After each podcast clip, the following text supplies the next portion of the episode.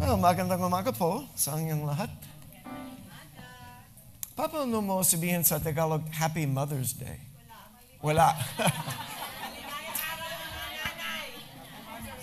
Maligayang araw. Happy Mother's Day. Happy Mother's Day, Nanay. That's how I would say it. Happy Mother's Day po. Okay lang? That's my Taglish greeting. Well, you know, part of, oh, welcome back, Brother Renee. Good to see you. You know, one of the dearest mothers in our congregation is Sister Felly. Will you please give our love to her and our continued prayers? Uh, Part of the offering of this church to mothers and women is the gathering that will be happening together here a week from yesterday. So, this coming Saturday, I want to remind you hopefully, uh, if you're a woman in the congregation, you have registered to attend the Together gathering, which will be this coming Saturday, uh, May 18th. Um, and the program starts at 9:30 a.m. So arrive before that uh, in order to get situated. There will be some light refreshments provided. And once again, our guest speaker will be Maureen Broderson. Really, really wonderful woman with an incredible testimony. So you are invited. And you will be pleased to hear more about the invitation that's going to be unfolding for you in that gathering. So, uh, this coming Saturday, together, don't miss it. Now, at the end of this service, I'm going to remind you of something, but I'm going to ask the brothers if kapatid, you would help if you are available after second service. So not following the service, but following the last service this morning. If the dudes, if the guys would come in and help us rearrange the room a little bit. So if you are able to stick around for that, wonderful. If you're not, we understand. But whoever can, we appreciate your help. And we're going to situate the room, and uh, Pastora Vanita is going to help us do that to prepare for Saturday's event. We'll leave a couple dozen on this side in front for our Wednesday prayer gathering. Uh, so please just make a note of of doing that if you can, but we want to give mothers the day off. We want mothers to enjoy and relax. Happy Mother's Day, truly indeed. In fact, I want to say thanks to the Lord for Brenda Hall, my mother, who gave me life. I want to say thanks to the Lord for Remy Esporas, Sister Remedios, who will be with us in the next service, who gave life to my wife. I want to say thank you to Hazel for giving life to our children and being the mother in our household. And I want to say thanks and honor to all of you, mothers. And we, we're going to have a special moment to honor and pray for mothers just a little bit later in the service today. It's always worth mentioning that this is also a day when people remember mothers that have gone home to be with the Lord, mothers that are no longer in your life. It can make the day a hard one, a bittersweet one. Sometimes there are mothers who are distant from their children. Perhaps the saddest thing is a mother who's had to see their own child go into death before them. Or a woman who was never able to be a mother, even though she desperately wanted to be.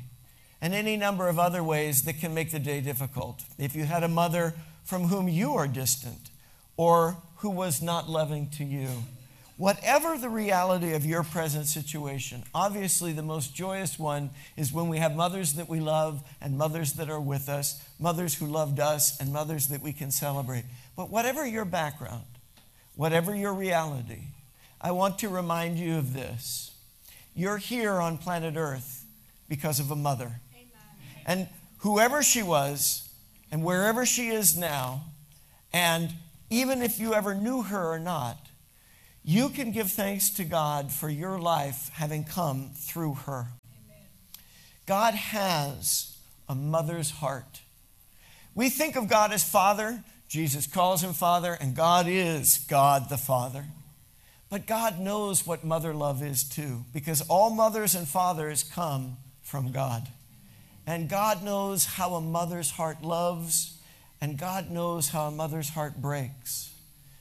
And God also knows how to mother those who need mother love today. Amen. So let's give thanks to God today for mothers and for his mothering love and his parenting heart.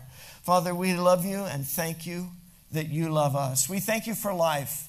And no matter what our circumstance, history, or background, we say, Lord, God bless the woman who gave life to us. Your word says that it goes well with us when we honor our mothers and fathers. And so we do that today, Lord. but we also honor above all you because you are the source of life to begin with. And as we come to your word, may we find your life. And may we, through your life, be able, Lord, to live fully and righteously our life for you in Jesus' name. Amen. Living your life for God. That's what it's all about, isn't that right? Turn to the person next to you and say, I want to live my life for God. You know what Paul said? Paul said, It's not actually me living anymore. Paul said, I've died to myself. See, Jesus Christ came and died on the cross for me. And Paul says, When I went down into the waters of baptism, I died for myself. I died to myself. So that when I came up out of those waters of baptism, I was alive with his life.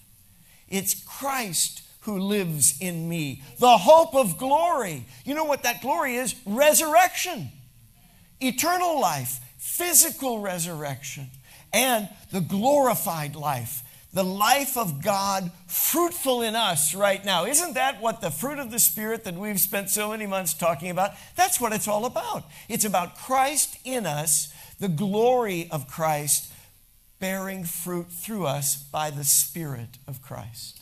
It's not me living in me, but the Spirit of God living in me. Now, the reality is the Spirit within us is willing, but we are still living in a body of flesh. But may I remind you that Jesus brought us into His body. So it's His life inside of us and us inside of His body. Isn't that an interesting arrangement? Don't you see that though you still walk around in these dying bodies, you and I, by the Spirit, live in this living body. This body of Christ cannot die. This body will, or at least it will be changed. Because Paul said, when Jesus comes, in the twinkling of an eye, we'll all be changed. We may not all go to sleep in death, but we will all be changed. But one way or another, this physical presence that we are in at this moment is going to be transformed by the Lord. What that transformation looks like, what it produces, will be the result of a transformation that has already taken place. Either that we are transformed into the likeness of Christ, or that we are transformed totally and completely into creatures of the flesh. In other words, we will either be fruitful in the Spirit of Christ, or we will rot in the ways of the flesh. The fruit of the Spirit is a ninefold expression of Paul in the letter to the Galatians that shows us what it looks like when it's not us living, but Christ within us. Amen. I want to remind you what the point of the fruit of the Spirit being listed for us is. As we've mentioned throughout this series, when Paul describes the ninefold fruit of the Spirit in Galatians 5, he uses the singular term for fruit in the Greek. In other words, each of these nine descriptors are all part of a single fruit. That is the life of the Spirit. In other words, God. It's all manifestations of God's character, of God's nature, of God's love. The fruit of the Spirit are the various ways that God's love transforms us. But did Paul list these so that you would and I would go out and try and do them? You can't do fruit. Fruit is not a verb, it's a noun, or maybe it's even better for us to think of it as an adjective. The fruit describes the nature of the tree. What kind of tree is it? It's an orange tree. Well, it's not colored orange, but the fruit is. The whole tree is known by its fruit. What kind of tree is that? It's an apple tree. What kind of vine is that? It's a grape vine. The fruit is the descriptor of what the thing is. But there's nowhere where the grapevine is lined up trying to submit its resume to get the job of bearing grapes. It's not something that it has to try to do, it's something that it is. The whole point of this letter to the Galatians was to liberate them Amen. from the lie that they had to fulfill laws that they were not able to fulfill. That doesn't mean the laws are bad, it means the people are. The law is good, but the people fail the law. And if they try to fulfill the law, if they try to produce the fruit on their own, not only do they fail to produce the fruit, but whatever they do produce is only being produced by what? By their flesh. So that what they are producing are works of the flesh. Ergon, fruit of the flesh, works of the flesh. The whole point of Paul's letter is not go out and bear fruit by trying to bear more fruit. No, the point of his letter is abide in Christ, and by the Spirit, the fruit will be born out of you. If you labor to fulfill the law, what you will end up doing is fulfilling works of the flesh. And you will thereby break the law and fail to be fruitful in the things of the Lord. Are you tracking with me? Yes. We've got to think this way. Even as I've done my study on the fruit of the Spirit, I've gone from commentary to commentary to commentary. And you know what's one of the most amazing things you see over and over? And I've even done it in my teaching, in this sermon series. I've done it too. The mentality is how do I produce the fruit? And there will be practical steps. For instance, today we are going to talk about my favorite fruit because I have the least of it. I think of all the fruit listed in the fruit of the Spirit, self control is my smallest crop. It's the least fruit that I seem to be able to produce. In other words, I struggle with self control. I find it hard to control my impulses. It's easy for me to speak out of emotion or anger, to let my temper get the best of me. It's easy for me to indulge myself mentally. It's easy for me to give myself the uh, excuse that I need to cover whatever kind of wrong or bad behavior I'm particularly inclined to.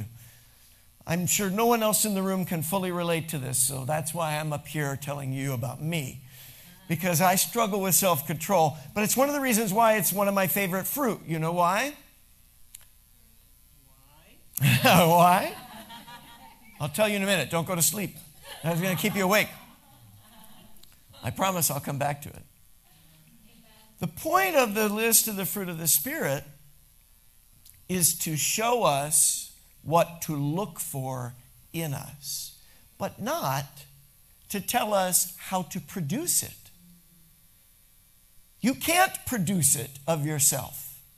Remember John chapter 15. Jesus says, You abide in me, and I in you, you'll bear much fruit. But apart from me, so if it's you living in you and not Christ living in you, then there's no hope of glory. The glory of a tree is its fruit. There's no chance to bear fruit if it's you that's doing the work.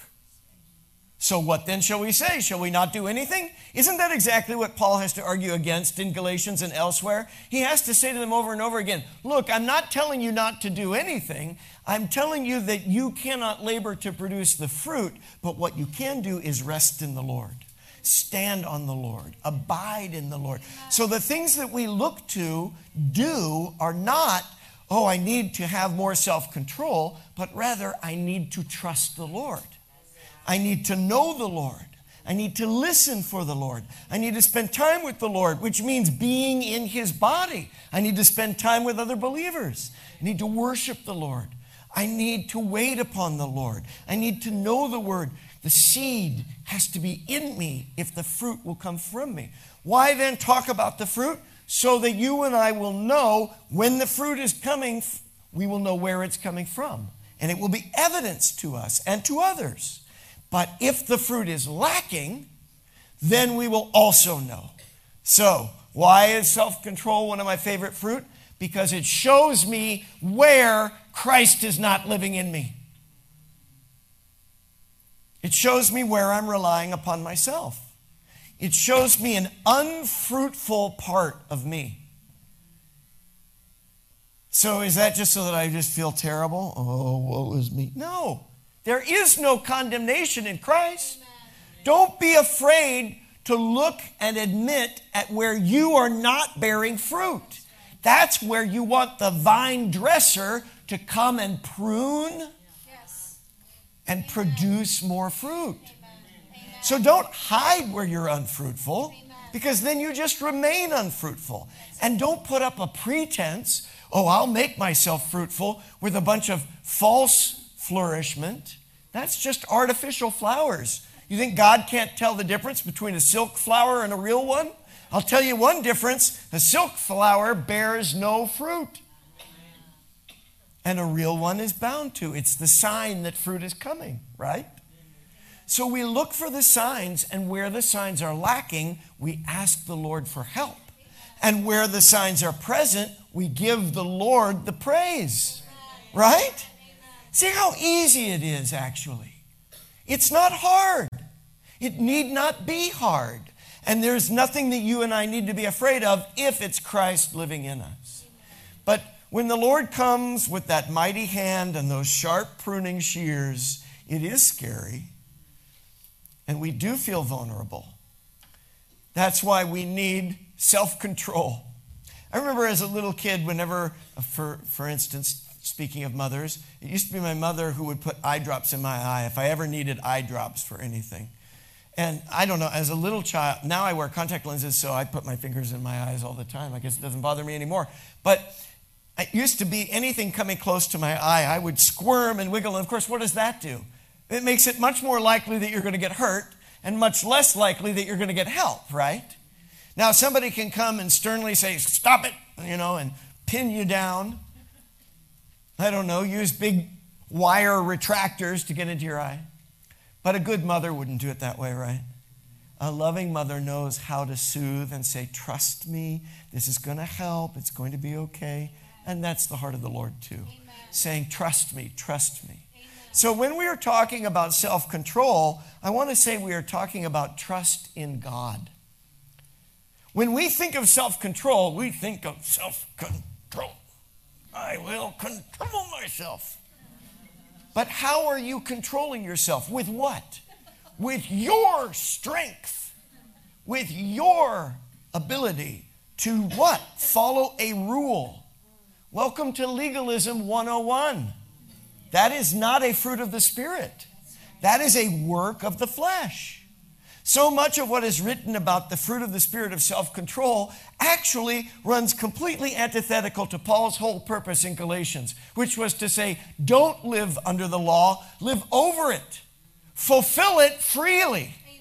In fact, when he gets to the end of the ninefold fruit that he lists, and I once again say, these are not all the fruit of the Spirit, but there's a purpose why Paul lists nine. By the way, nine is three sets of three. Over and over again in the scriptures, something that has threes associated with it refers to something that is divinely complete or very thorough or extensive. And often it has to do also with God bringing the totality of Himself to the weakness of an individual. Three times on the roof, Paul saw, excuse me, Peter saw the sheet lowered down in front of him with all kinds of animals that were not legal for him to eat according to the Jewish law. But three times the Lord said, Take and eat, Peter. And the Lord said, What I have called clean, do not call unclean. Do you hear the power of that statement? We recognize that God was preparing the church to receive Gentile believers, but let me also say that statement is for you. Self control often can be this that's not allowed, and I'm not going to do it, and I'm not going to do it, and I'm not going to do it. God forbid that I should do that. But God is saying to you, I've already cleansed you. Amen. Don't call yourself unclean if I have made you clean. He said to the apostles, You're already clean because of the word that I spoke to you. And those words are here. So you yourself have been purified by God. Therefore, if it's Him living in you and He's the one that's producing an impulse, don't rebuke Him. But if you are the one that is producing the impulse, you won't stop it by rebu- rebuking yourself. That's not enough. You've got to kill yourself. I don't mean suicide. God forbid. Let me repeat. What I mean is die to yourself. You've got to crucify your flesh. Take every thought captive to the Lord. Amen. Right? That's a way of self control. If I'm reaching out for something that I'm not supposed to take because it's not going to fulfill God's will for me, the solution to that is to call upon the Lord and say, Lord, this thought is reigning in my mind, but you rule and reign over me. The lie is that I want that. It's the lie that goes all the way back to the garden. I want that fruit, and I'll grab it. People who try and produce the fruit of the Spirit in themselves, Christians who are going to be Christians by trying harder, are really just being like Adam and Eve, trying to grab the fruit themselves instead of listening to the truth, which is God saying, My strength is made perfect in your weakness. So don't try and be stronger in yourself, but rather lean your weakness on me. Lean into me. Abide in me, and my strength will be perfected in you, which means my strength will come and bear the fruit through you. Take every thought captive to Christ so that Christ can be your all in all. This is a truth that tempers us. The word temper means to moderate. When you temper metal, when you temper steel, for instance, you make it both Here's how fascinating is this both stronger and more flexible. Turn to the person on the other side of you and say, The Lord wants to make me stronger and more flexible. Legalists can be very strong, rigid martinets, but they are inflexible. The Pharisees were those kinds of people, very strong in what they knew, but absolutely inflexible in their blindness. Libertines are the other way. Everything's okay. They'll bend over backwards, but they'll never stand up for anything. Neither of these reflect the Lord. Rather, what the Lord wants you to do is stand on the truth and be gracious in faith. Tempering steel makes it both stronger and more flexible. And the tempering has to do with mixtures and stretching. In fact, in the Latin language, which is where we get the word temper from, and another word, temperance, which we're going to talk about more in just a moment, but is the classical, uh, one classical way of translating self control, has to do with stretching. In fact, do you know that the English word temple, the place of worship, has this same origin. The idea either of temp, which is stretching, or ten, which is cutting. The idea of a, an area which is cut apart and ropes stretched around it for the consecration of land where a temple will be built.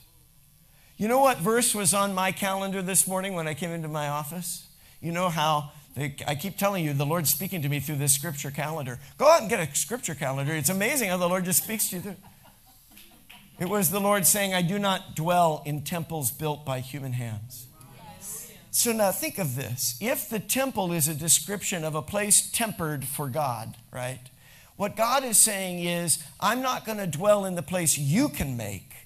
I'm going to make you the place that I make. You'll be a living temple. Amen. You'll be living stones. You'll be living pillars in the house of God.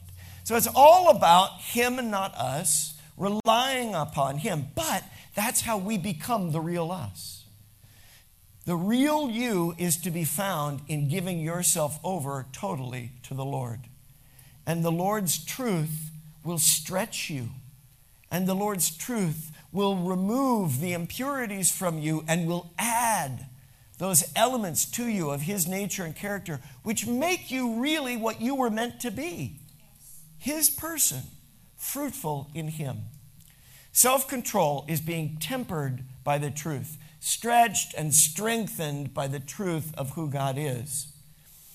It is the final of the ninefold fruit of the Spirit. Remember, I said that those sets of threes. When you have three sets of threes, that's a way in the Hebraic mindset, in the ancient Near Eastern mindset, of intensifying.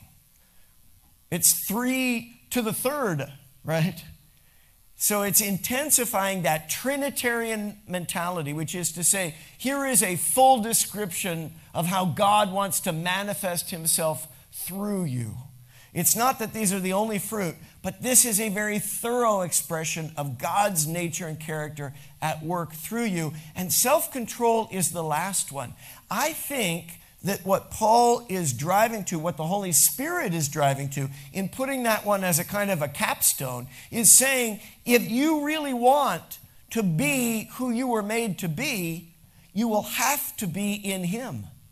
Apart from Him, you can't even be who you were made to be. Self control is about self um, ex- expressing the real self.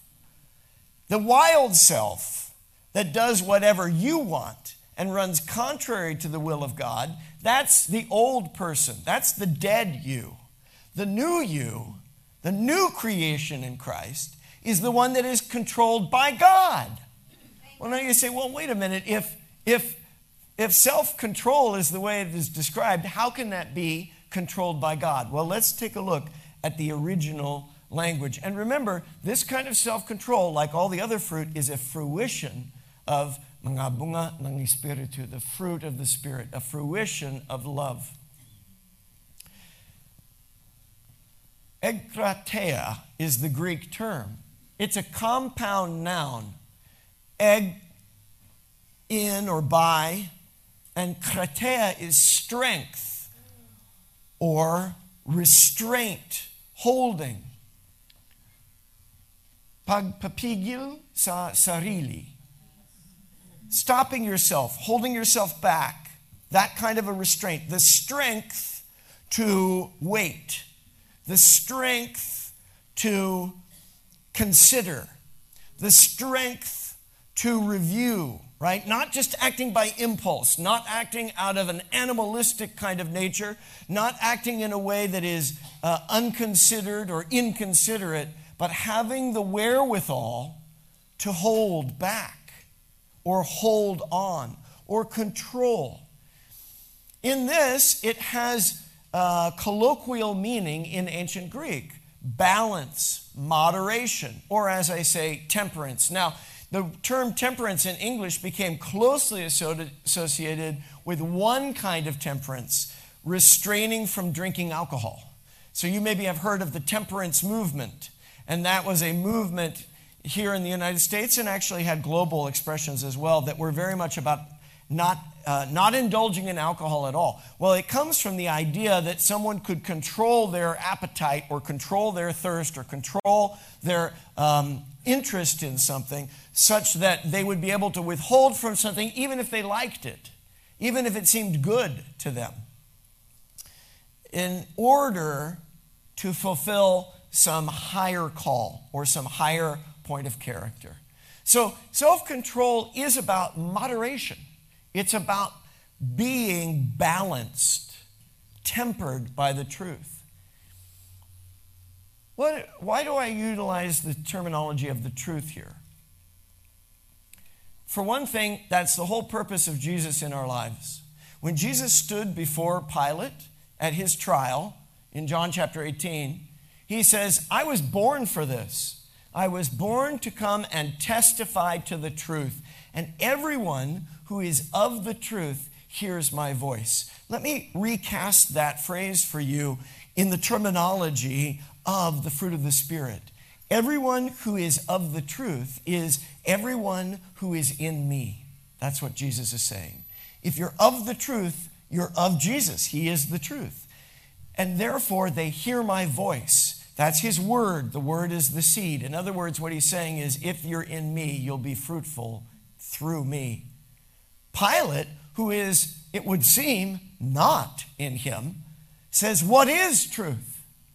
So here is an example of the way of the world, the way of the flesh, versus the way of the Lord. The world is blind to the truth. Yes. Pilate is saying, No, what is truth? And I think he's saying it in much the way it would be said today, which is kind of like, well, truth is relative. In fact, one of the popular phrases today is, I think, a really, if you'll forgive me for saying so, rather ludicrous phrase that flies in the face of any kind of rational objectivity when people talk about my truth. Well, this is my truth. As, uh, what does that mean? It means it's mine to control. You can't tell me it's not true. It's my truth. It belongs to me. Recognize that as a way of the flesh. If you use that phrase, strike it from your vocabulary. It's either the truth or not. But there's no my truth, your truth. There is only the truth. If it's my truth, let me tell you, my God is the truth. If your truth is not my God, then you've got a different God running your life. My truth is an idol you bow down to, a temple you've raised up, and God will tear it down if it is not of Him. Pilate saying, Well, what is truth? Everyone's got their own truth. But Jesus made it clear in John 14 I am the truth, and I'm the way, and I'm the life. And life is where fruit comes from and what fruit reflects. So Jesus said, no one can come to the Father except through me. There's no other truth that is the way except Jesus. Self control, then, is letting His truth rule in your life. Here's the really amazing thing about self control it's not you taking control of yourself, it's you giving yourself to God. If you lack control of yourself, as I do, it reflects to us the ways in which God is not in control of us. It reflects the ways in which God's truth is not what is guiding us. It reflects where we are not trusting God. So, what do I do? Not try and control myself more, but give myself to God. Trust God more.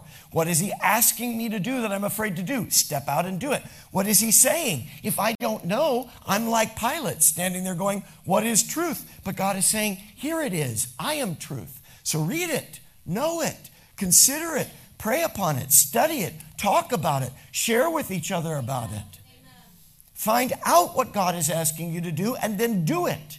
God is in control. It's not me living. It's not I who live, but Christ in me. Submission. The way to abide in Christ, if we are lacking the fruit of self control, is to submit more to Christ. He will do this in order to produce more self control in us. He will provide stretching through testing.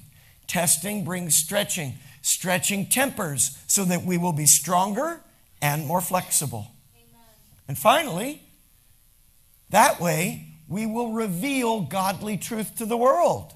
As we give control of ourselves over to God, God gives his nature over to us. Say that. As I give control of myself to God, God gives his nature to me. That's the fruitfulness of the Lord, you see.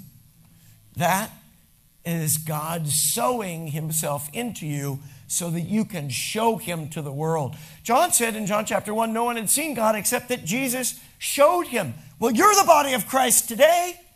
Are you showing God to the world? We say, oh, the world doesn't see God. Well, maybe it's because you and I aren't showing him. How will they see him unless we show him? You say that's Jesus' job. He has delegated it to us. You will be my witnesses witnesses to the Father. You will be my body to reveal the Father in the world. You'll have my spirit. You'll bear my fruit. Showing God comes from God sowing himself into us.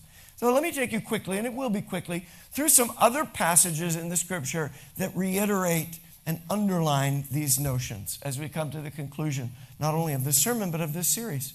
Self control comes from God control. There's another place where the very same ekkrateia word shows up in the Greek New Testament, and it's in Acts chapter 24. Here, Paul has been imprisoned. Notice how Paul described himself over and over a prisoner for Christ, a slave of Christ. Does that sound like someone who's got self control? No, it's someone who's under God's control. Paulus doulos Jesu Christo, kletos apostolos, aphoros menos eis evangelion theo. That's the Greek version of Romans 1:1, pronounced very, very poorly, I assure you. But what it says is, I, Paul, am a slave to Jesus, and I was called as one to be sent. That's what an apostle is. I was cut out and cut apart for the gospel. just like a temple ground, cut apart, set apart for this purpose to belong to Him, to be on mission for Him. So Paul's mission means he can fulfill it in a prison just as well as he can in freedom. Because Paul's freedom is that he doesn't belong to himself. Paul's freedom is that he belongs to God. Amen. Amen. Amen. So now there is a Roman official who's over Paul. Paul's waiting to go to Rome because he's appealed to the emperor. But meanwhile, Felix has arrived on the scene and is hoping that Paul will bribe him. He wants Paul, that shows up in verse 26. It's not on the screen, but it is in the word. He's hoping that Paul is going to say, You know what, Felix? I've got friends with money, which Paul did, and for the right price, you could let me out of here. What? Name your price, right? And if Paul wanted to get what he thought was right, I need to get free, maybe he would have done that. But what Paul knew was God is in charge. God had him in prison. So instead, Paul used it as an opportunity to witness to his jailer, something that Paul had done with great fruitfulness before, by the way, in the city of Philippi. So he's talking to Felix, and what does he talk about with Felix? Verse 25. He discusses righteousness, self control, and the judgment to come. Friends, that's Galatians right there. How do we really fulfill God's righteousness? Is it through legalism? No, it's through belonging to God. Self control is being given over to God so that we will not fall victim to the judgment. But Felix was scared. Felix didn't like to hear about self control. And you know what? It's not a popular topic even today. Yes. Not even in the church, certainly not in the world. You don't see very much self control in the world. When you do, it's always that kind of rigid, legalistic self control. Or there's the people who say that's all nonsense. And there are the people who just say, I don't want to hear about that. That's scary. So he sends Paul away. He sends away the truth, but the truth was there. May you and I never be like Felix. May we never use this as an excuse to ignore the truth of God. If we do, we will only ever belong to ourselves and we will never really bear God's fruit. If we belong to God, we will have to submit to the stretching of God. Paul three times pleaded with God, three times. Because he had a messenger of Satan, he said. We don't know what it was, but something physical, a thorn in the flesh. Maybe it was his vision. Maybe it was his singleness and lust. Maybe it was his guilt over his past uh, um, aggression against Christians. Maybe it was something totally entirely different. It doesn't matter because it's true for each of us that we struggle with things that God allows. You know what I'm saying? God allows things in our lives, and we may plead three times as thoroughly as we can. But what God says is, don't worry about that thing, trust in me. My grace is sufficient for you because my strength comes through your weakness. We want to be strong for God. He's not looking for that. He wants us to be dependent. He wants us to lean on Him. He wants us to trust in Him. Paul says, All right, then, I will boast about how weak I am. I will brag about how weak I am so that your power can control me and sow your reality into me and show your character to the world through me. In Romans, he says the same thing. We exult in our tribulations because tribulation brings perseverance. Perseverance proves our character, it tempers it, makes it stronger, makes it more supple.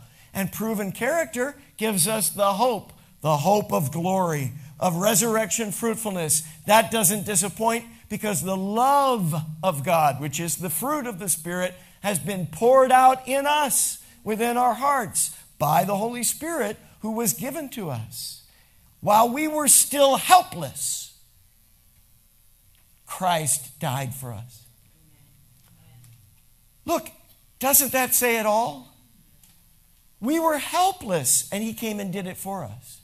We are still helpless without Him, but we are not hopeless in Him. We have every hope and every help to bear all the fruit. So consider it a joy when you are being tested in this way because it will produce faithful endurance so that you can be perfected, made whole, not lacking anything, which is exactly what Peter says in his second letter to the church, that you will be able to demonstrate godly truth as the life of God grows in you. The divine power of God, which is the Holy Spirit, has been granted to us to produce in us everything that we need to be alive in Him and to have His character, to be godly. Through the true knowledge, say true knowledge, true knowledge of Him who called us by His own glory and excellence. For by these He has granted to us His precious and magnificent promises. That's the fruit. That you would have love, that you would know joy, that you would have peace and patience that you would demonstrate kindness and goodness and gentleness and faithfulness and self control because there's no law against it. In other words, it fulfills the law. You become a law unto yourself. The law of God is being borne witness to in you. There's no way you have those attributes, and in those attributes, you deny God. Instead, you reveal him. So now, with all diligence, apply yourself to this. Apply yourself to looking for these attributes in yourself, including self control, perseverance, and godliness. Look for it. And if you are lacking in these things, ask God for his help, and he will produce it in you. And if you are seeing these things, don't be proud about it. Be humble, recognizing it's not you, but Christ in you who is the hope of glory. In that way, you will be neither useless, like a dead branch without fruit, nor unfruitful, like a branch cut off by the vine. But you will have the true knowledge of Jesus Christ, bearing fruit through you you will be fruitful for the Lord. Lord, we can do nothing by ourselves and we know it. We are hopeless and helpless without you. In you, Lord, we trust. We lean on you. And right now, Lord, we acknowledge the places where the works of the flesh are at work in our lives. And we ask that you would cut those things off we say, Lord, come and prune that away from us. We can't do it ourselves, but what we can do is invite your hand. We can submit to your will. So we don't even try, Lord, to, to remove those things for, from ourselves, but what we do try, Lord, is to be honest with you about the truth. And we say, Lord, I acknowledge this is where I'm giving in to lust or addiction or fear or greed or anger or selfishness.